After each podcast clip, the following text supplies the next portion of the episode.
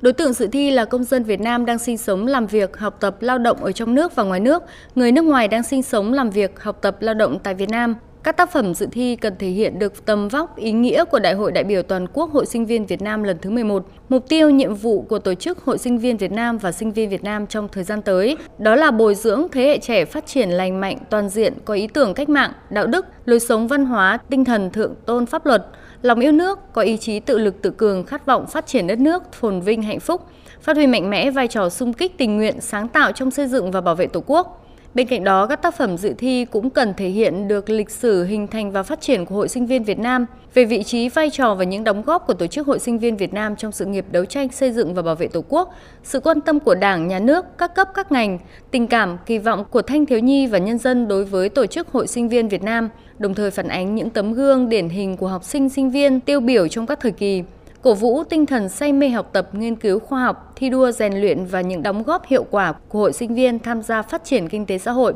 Bài dự thi gửi tới Hội sinh viên Việt Nam từ ngày 3 tháng 11 đến hết ngày 5 tháng 12 năm 2022. Bí thư Trung ương Đoàn, Chủ tịch Hội sinh viên Việt Nam Nguyễn Minh Chiết cho biết, cuộc thi được tổ chức nhằm lan tỏa đến đông đảo hội viên, sinh viên, đoàn viên thanh niên và toàn xã hội về ý nghĩa tinh thần của đại hội, khẳng định được vai trò của hội sinh viên trong đóng góp vào công cuộc xây dựng và bảo vệ Tổ quốc, từ đó tạo sự quan tâm ủng hộ cổ vũ Đại hội Hội sinh viên Việt Nam các cấp và Đại hội đại biểu toàn quốc Hội sinh viên Việt Nam lần thứ 11.